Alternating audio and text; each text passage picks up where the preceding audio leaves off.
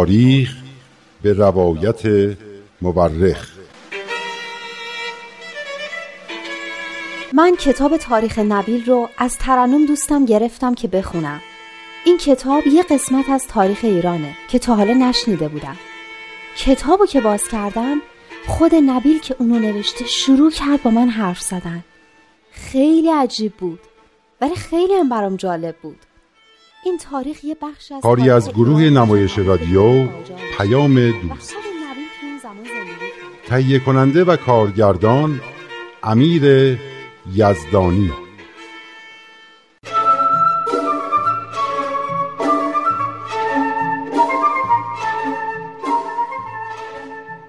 ظاهرا داریم به سالهای پایانی زندگی حضرت بهاءالله نزدیک میشیم. جناب نبیل گفت که قصر بهجی آخرین جایی بوده که حضرت بهاءالله در اونجا زندگی کردند.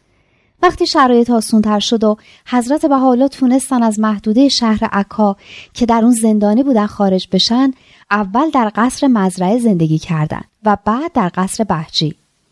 قصر بهجی خونه مجللی بود که یه نفر به اسم اودی خمار با خرج زیاد برای خودش ساخته بود. اما از ترس یه بیماری واگیردار که توی منطقه بهجی شایع شده بود با خونوادش به جای دیگه رفت و اونجا رو خالی گذاشته بود. حضرت عبدالبها این خونه رو که بعدا به قصر بهجی معروف شد برای پدرشون اجاره کردن و بعدش هم خریدن. دیگه اثری از زندون و زندونی باقی نمونده بود. حضرت بهاءالله دیگه وضعیت یه زندونی رو توی زندان عکا نداشتن. شاه شاهانی بودن که در قصر بهجی زندگی می‌کردن. احترام و نفوذ و از طرف دیگه عظمت و جلالی که داشتن حتی مقامات عثمانی هم حسرتش رو میخوردن. افراد بزرگ و سرشناس زیادی توی این دوره به ملاقات حضرت بهاءالله و فرزندشون حضرت عبدالبها رفتن. یکی از اونا شیخ محمد عبدو بوده که در بیروت با حضرت عبدالبها ملاقات کرد. یکی دیگه هم راستی این شیخ محمد عبدو رو نگفتین کی بود؟ شیخ محمد عبدو فقیه و حقوقدان مشهور مصری بود که از اولین و بزرگترین طرفداران نواندیشی دینی در دنیای اسلام به حساب می آمد. حالا یادم اومد که اسمشو قبلا شنیده بودم. یه کتابی هم تازگی ها دربارش منتشر شده. اما یکی دیگه از اشخاص مهمی که با حضرت بهاءالله توی قصر بهجه ملاقات کرد یه شرقشناس بود. پروفسور ادوارد براون از کالج کمبریج. در ملاقاتی که ادوارد براون با حضرت بهاءالله داشت، حضرت بهاءالله بهش فرمودن دوره این نبردای بیفایده و این جنگای خانمانسوز به سر خواهد اومد و صلح اعظم برقرار خواهد شد. اما توی این دوره هم که حضرت بهاءالله عملا دیگه زندانی نبودن از غم و اندوه در امان نبودن. آسیه خانم همسر با وفاشون که سالها در غم و شادی و تبعید و زندون همراه و همدم بود در همین سالها از دنیا رفت. یعنی دقیقا در سال 1886 میلادی.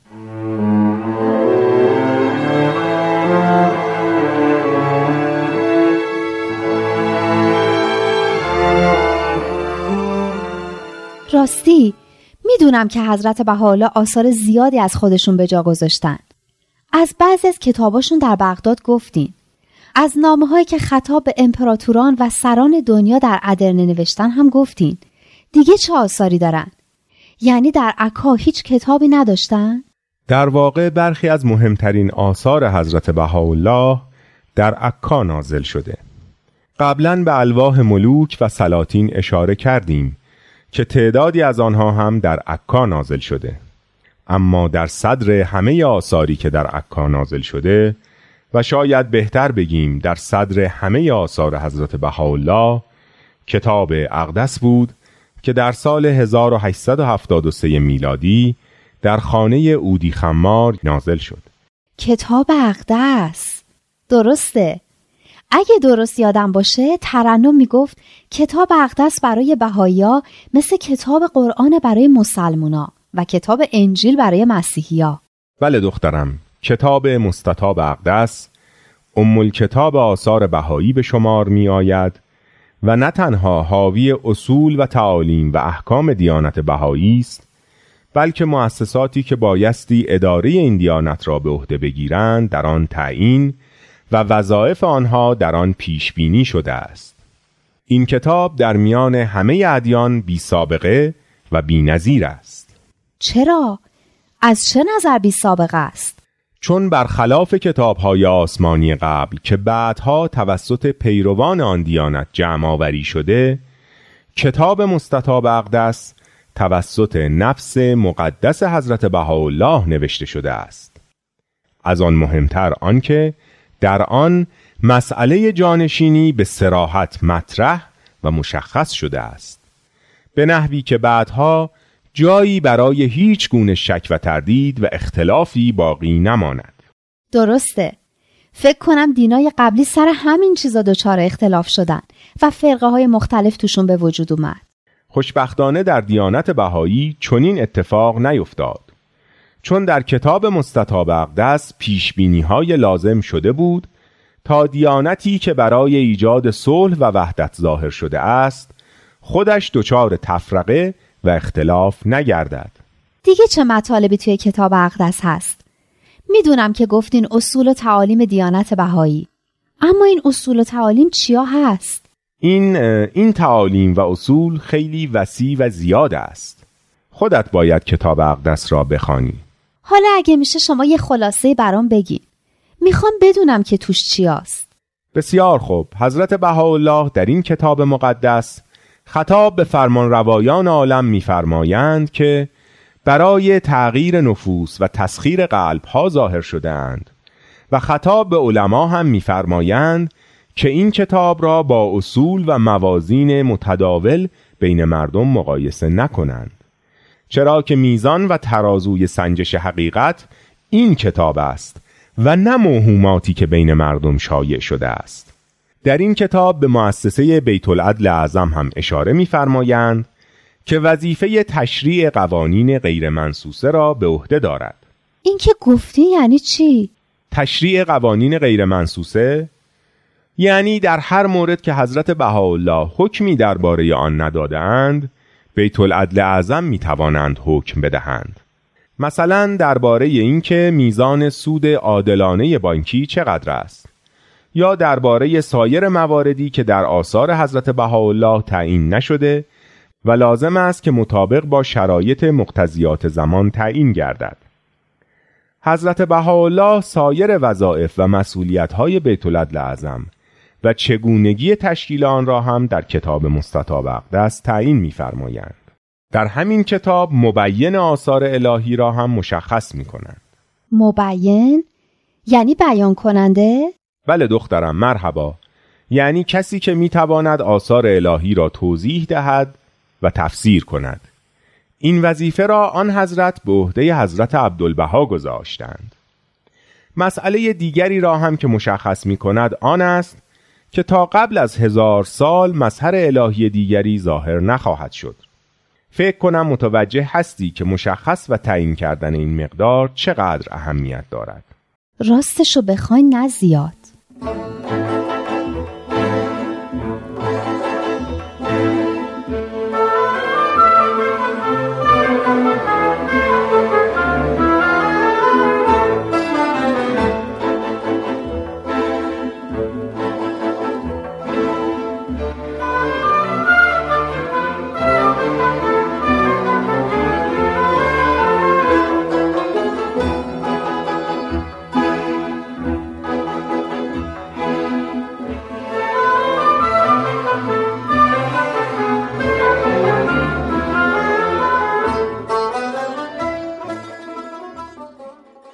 قبلا درباره آن صحبت کردیم. جلوگیری از بروز هر گونه اختلاف و دو دستگی چون به این ترتیب برای اداره امور جامعه وضع قوانین لازم و شرح و تفسیر و روشن کردن مسائل مبهم یعنی درست همان مواردی که ادیان قبل را دچار اختلاف و تفرقه کرده بود مراجع لازم تعیین و باب اختلاف بسته شد. در این کتاب مقدس حضرت بهاءالله روزه و نماز را واجب کردند جز در مورد نماز میت نماز جماعت را برداشتند قبله را تعیین کردند احکامی مثل حقوق الله، ارث، مشرق الاسکار و زیافت نوزده روزه را مقرر کردند.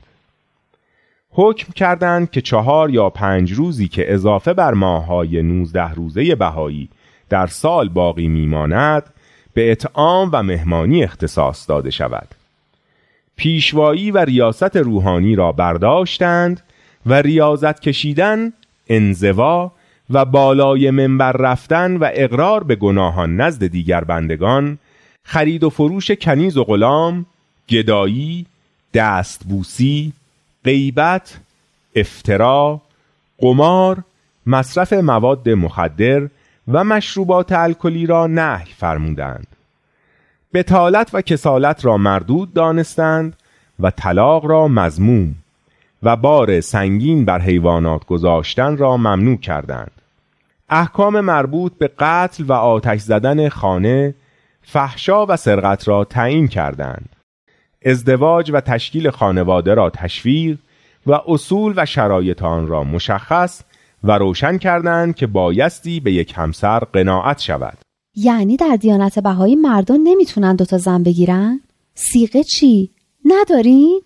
درسته فکر کنم ترنم قبلا به هم گفته بود درست است از موارد دیگری که در کتاب مستطاب اقدس به آن امر شده اشتغال به کسب و کار و صنعت است که میفرمایند واجب و اگر با روح خدمت انجام شود عبادت پروردگار محسوب می شود تربیت و تعلیم فرزندان را بر پدر و مادر واجب کردند همچنین نوشتن نامه و اطاعت از حکومت را بر هر بهایی.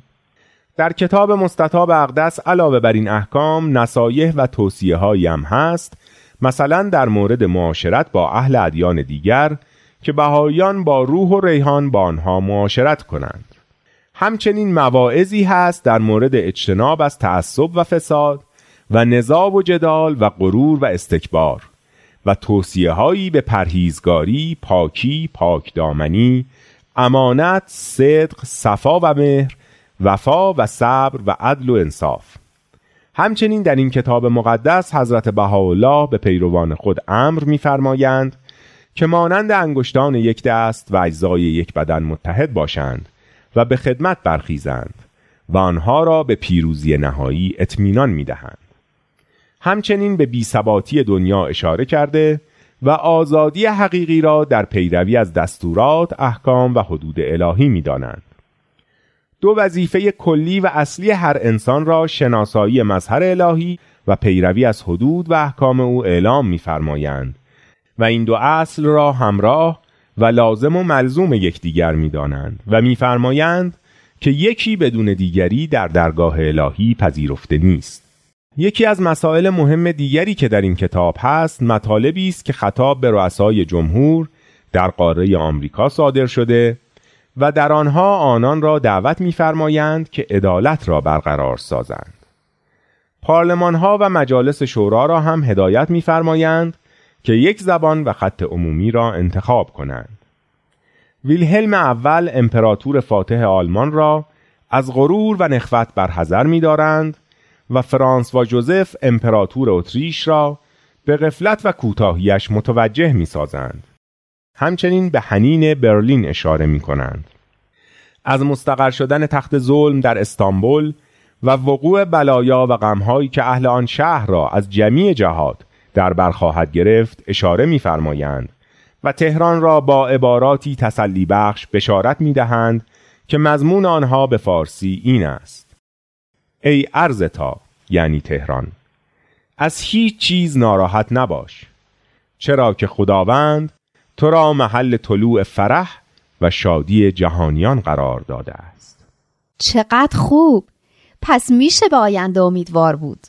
حتما می شود حضرت بهاءالله احکام و حدود الهیه که قسمت اعظم این کتاب را تشکیل می دهند روح زندگانی برای همه موجودات و قلعه محکم و سبب بزرگ برای نظم جهان و حفظ ملتها و چراغ حکمت و رستگاری و بوی پیراهن و کلیدهای رحمت الهی خواندند. بوی پیرهن؟ این اشاره به داستان یوسف است که در آن بوی پیراهن یوسف که به مشام پدرش یعقوب رسید چشمانش بینایی خود را باز یافت. یعقوب در دوری از پسر نازنینش آنقدر اشک ریخته بود که کور شده بود.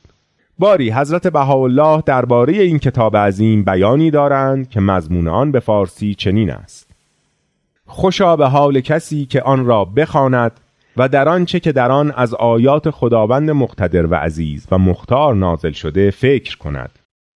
بگو ای قوم آن را با دست تسلیم بگیرید. قسم به جانم که به درستی نازل شد. به نحوی که حیرت می کند از آن عقول و افکار. به درستی که دلیل بزرگی است برای مردم و برهان خداوند است برای کسانی که در زمین و آسمان هستند. خوشا به حال زائقه‌ای که شیرینی آن را احساس کرد و صاحب بصیرتی که آنچه را در آن است شناخت و صاحب قلبی که به اسرار آن آگاه شد. پس از نزول کتاب اقدس و تشریع حدود و احکام الهی الواح دیگری هم از قلم حضرت بهاءالله نازل شد که در آنها اصول و مبادی دیانت بهایی را شرح بیشتری دادند و بعضی از تعالیم و احکامی را که از قبل نازل شده بود تبیین و تکمیل فرمودند. در این الواح بشارات و هشدارهای جدیدی هم وجود دارد. و احکام و ممنوعیتهای دیگری هم وضع و مقرر شده است که در واقع مکمل کتاب اقدس است. مانند الواح اشراقات، بشارات، تجلیات، کلمات فردوسیه، لوح اقدس، لوح دنیا و لوح مقصود. اما بزرگترین تعلیم حضرت بهاءالله و آنچه که جوهره اصلی تمامی تعالیم حضرت بهاءالله را تشکیل می دهد بذارین من بگم وحدت عالم انسانی است. مرحبا دخترم. حضرت بهاءالله این اصل را مقصد اصلی و هدف نهایی ظهور خودشان اعلام کردند.